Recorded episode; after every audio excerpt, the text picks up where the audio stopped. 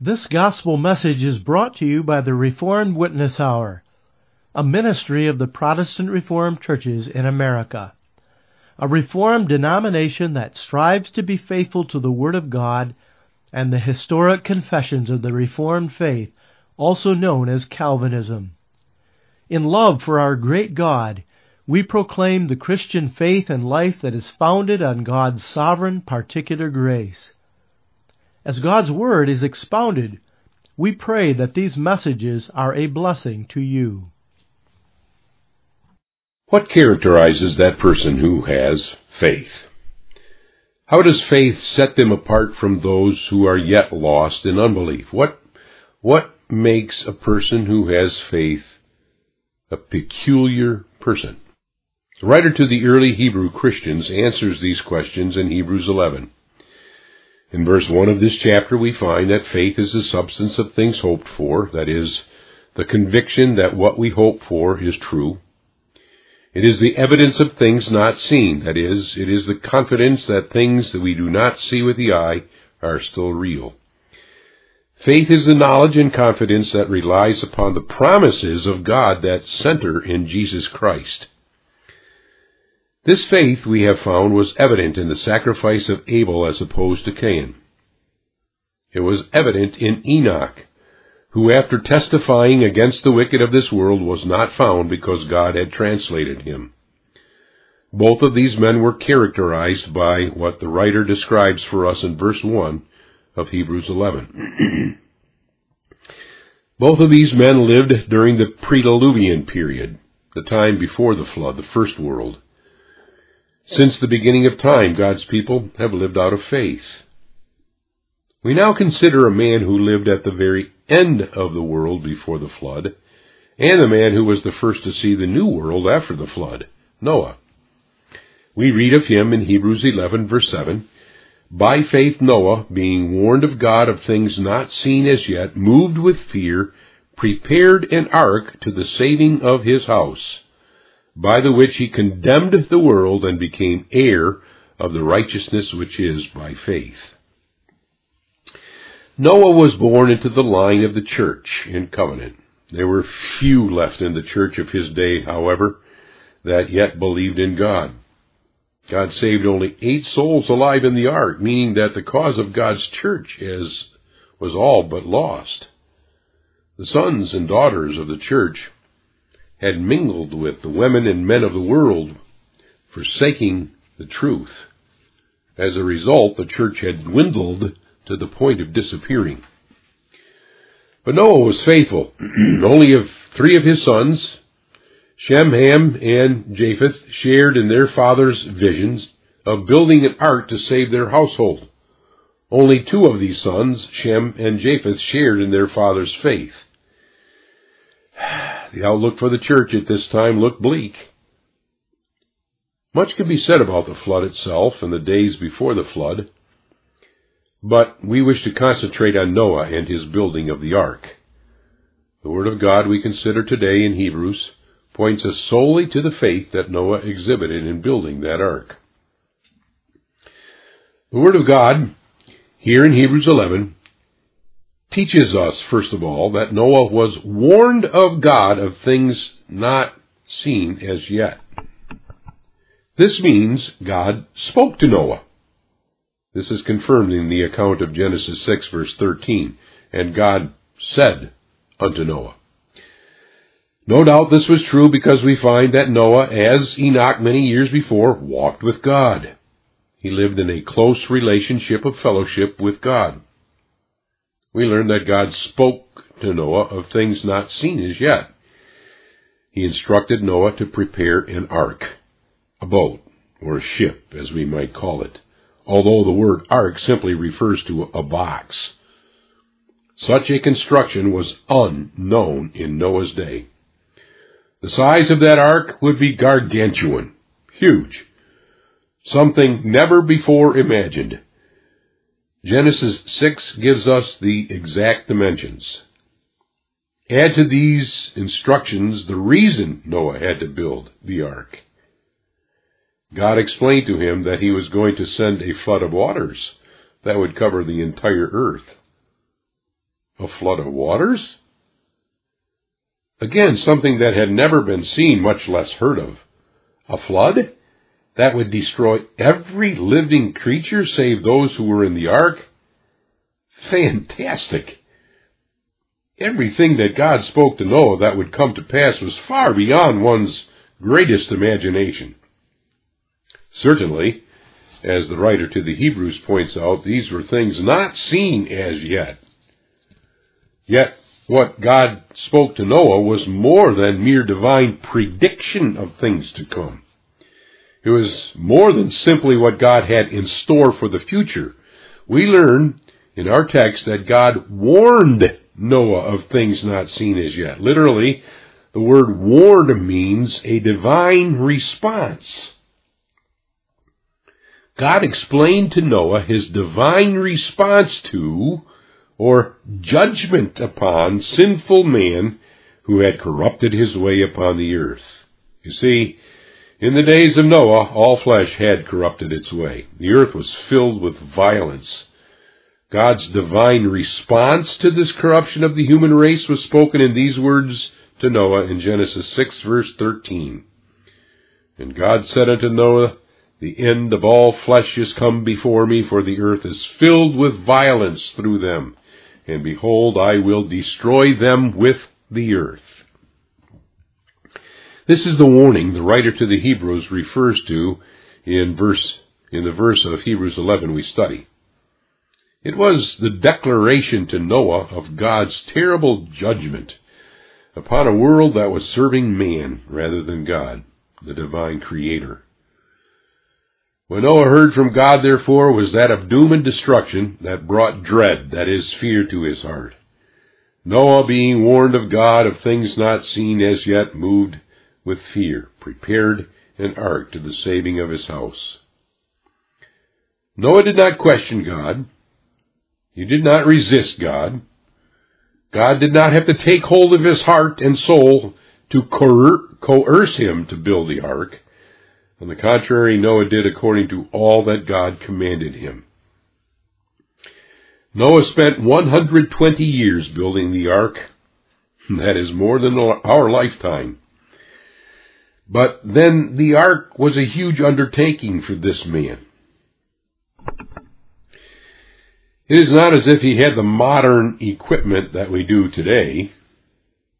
I do not believe that after 1600 years of the world's existence, Noah's tools were simply a wooden mallet and an axe, but certainly he did not have the cranes and hoists and battery-powered drills and saws that we have today. The term prepared means Noah framed or fit the pieces together of the ark in such a way that at long last he erected a large wooden structure the size that God had commanded him. It took blood, sweat, and tears quite the feat. The ark was not built the easy way by God simply saying the word and the ark miraculously appeared. Neither was Noah given some superhuman strength by God to be able to erect that ark with little effort. Nor did God miraculously hold the ark together despite the shoddy, inexperienced work of Noah. Noah was not a robot of sorts that God used to build the ark for him. God did not build the ark. Noah did. It would take quite the stretch of the human logic to say that Noah built the ark, or that God built the ark. Noah built that ark, and that's beyond dispute. The writer to the Hebrews also informs us that Noah built the ark to the saving of his house. Now there are those who would in some way like to spiritualize this act of Noah and relate this to our salvation in Jesus Christ. This is not the intention of the inspired writer, however. Our text states a simple fact. By means of the ark, Noah was able to deliver, preserve, and keep safe his family in that ark. The ark saved his family from the sudden death that fell upon the human race the Bible speaks of the salvation of the church, not by the ark, but by means of the flood itself. The flood saved the church from ungodly men. This salvation by the water of the flood, we learn in 1 Peter 3 verses 20 and 21, was a type of our baptism in the blood of Christ. It was not the ark that is a type of our salvation in Christ. It was the flood itself that is a picture of our salvation. The idea of our text is simple, therefore. Noah prepared an ark that would deliver his family from the waters of the flood. The doctrine, the truth of the gospel, the writer to the Hebrews is interested in here in this word of God, is that which motivated Noah to build the ark. What lay behind this action of Noah? Why would he spend 120 years of his life building a mammoth boat when a flood of waters was unheard of? The Word of God before us teaches us that Noah's actions were motivated by faith. Faith is the evidence of things not seen, that it is it is the conviction that the promises God makes, though not seen, are nevertheless true and will happen. Let's back up a bit in order that the full truth of this faith of Noah might be revealed in all its beauty. In Genesis 6 verse 8, we read of this important truth regarding Noah. Noah found grace in the eyes of the Lord. Noah was the object of God's grace. And God's grace is his favorable disposition toward one who is undeserving of that favor. God viewed Noah in his favor and love. Noah did not earn this favor. God did not look upon Noah and say, Now, there's a just and a perfect man. I think he deserves my favor. Just the opposite was true. Because Noah was the object of God's grace, he became a just and perfect man. Before the work of God's grace in the heart of this man, he was no different than the rest of the fallen human race. God's grace is not simply God's undeserved favor, but in His grace God powerfully works in the heart of those whom He has chosen in Christ, delivering them from the power and dominion of sin, and making them partakers of the blessings found in the cross of Christ. That's really God's grace. God's grace is that attitude of God's favor according to which He grants to His elect people in Christ deliverance from the hold that sin has on us. That's true of us today. It was true of Noah then, though the Messiah had not yet been born.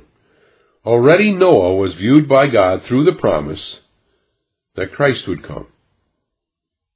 But what specifically did God in His grace perform in Noah's heart that would eventually lead him to prepare the ark? God regenerated Noah. He took this fallen man who was born in sin and infused into his heart the life of Christ. Because of that work of regeneration, man believes and repents, and that by virtue of that grace received. This was the grace Noah found in the eyes of the Lord. By virtue of the work of God's grace in Noah's heart, he was regenerated, and as a result was given to believe in God. And by that faith, Noah, being warned of God, prepared an ark. By means of faith, God grafted Noah into Jesus Christ, that as a result of that life of Christ, Noah was convicted in his heart that God, that what God had told him would indeed come to pass. He did not see it with his eyes. It seems so preposterous that with the natural eye of man, one could not see the vaguest possibility of that happening, a flood destroying the world. But Noah set to work building a large ark with a view to saving his family from a flood of water that would cover the whole earth and destroy every living thing. Hmm.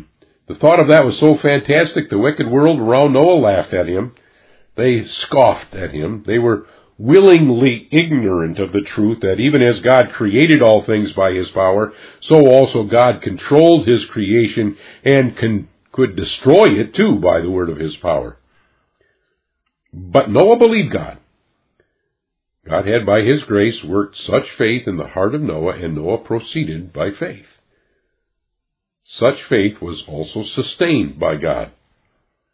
Or believe me, Noah would have given up many years before completing the task of building the ark.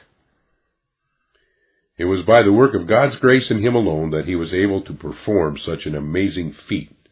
But, that being said, Noah himself was convicted. He trusted that God would perform what he promised. Through the work of regeneration, God had so actuated and strengthened this man of God that now his good and obedient will was that which brought forth the fruit of good actions. Noah built the ark. Because of this faith, Noah, we learn in our text, moved with fear. Noah feared God and was motivated out of that fear to build the ark. This does not mean that Noah was afraid that God would severely punish him if he did not build the ark. The fear Noah exhibited was dread. No doubt about it. Think of what God told him was going to happen to the earth. Think of what was going to happen to the millions upon millions of people who were living in rebellion against God. God's judgment upon sin always strikes fear into the hearts of men. God's judgments are harsh. Think once of the judgment of God upon man in everlasting perdition, frightening. Yes, Noah was filled with dread, fear, over the impending judgment of the world. But Noah's fear did not arise from his nature, but from grace and a fear that is consistent with faith. It was a deep reverence and awe at the power and glory of God that caused Noah to bow in worship and adoration of this God. God had chosen to save him and his house. Because of God's grace, he and his family would be delivered from judgment through the ark. Noah realized that. In himself, he did not deserve that any more than anyone else in the world. So Noah's fear rose out of the wonderful fact that God had chosen to walk with him. The fear that motivated Noah was the fruit of faith. Noah believed that nothing would separate him from the love of God, and out of that love for God, that godly fear, that piety, that godliness, Noah set himself to build that ark.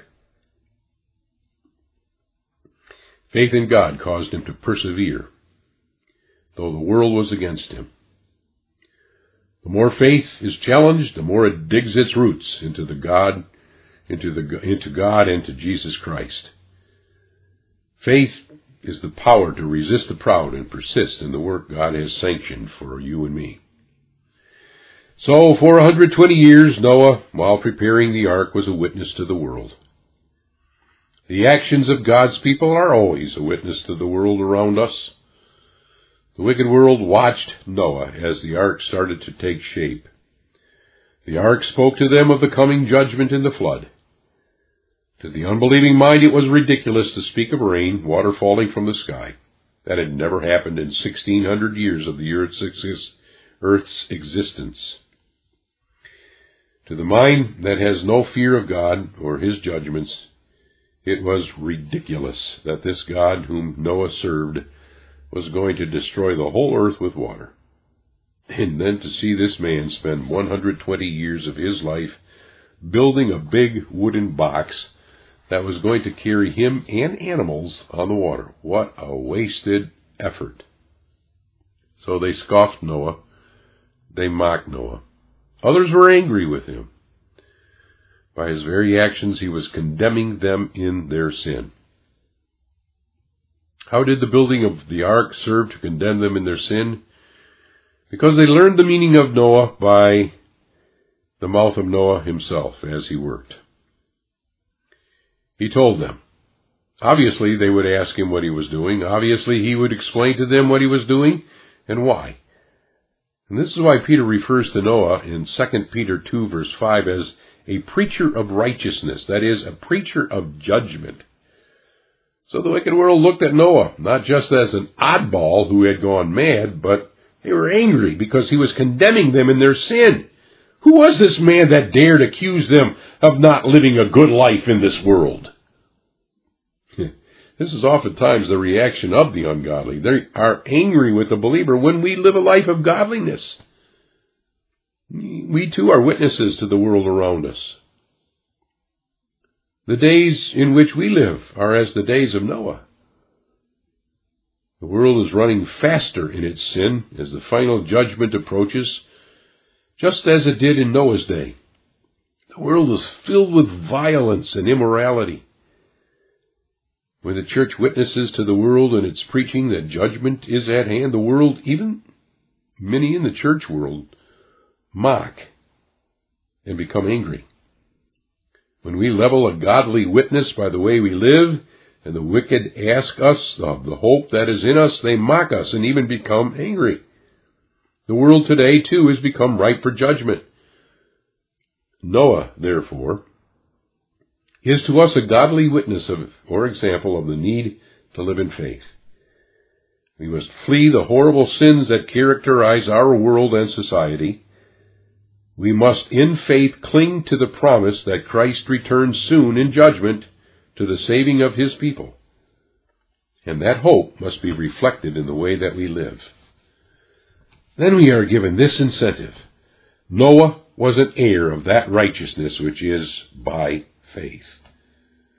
The preparing of the ark did not make Noah an heir of righteousness. Literally, our text reads this, And he, through the according to faith righteousness, became an heir. The emphasis falls on the faith of Noah once again. Because he was righteous by faith, he became an heir of eternal glory. Not in the future, but right then and there. Faith united Noah to Christ through the promise, and it was on the grounds of what the Messiah would perform on the cross that Noah already then was declared righteous before God. The righteousness of Christ was Noah's by faith, and it was imputed to him. This righteousness Noah also experienced while building the ark. He was assured, therefore, that he did not stand under God's judgment, but was an heir to eternal life. That life was his, on the basis of the coming Messiah.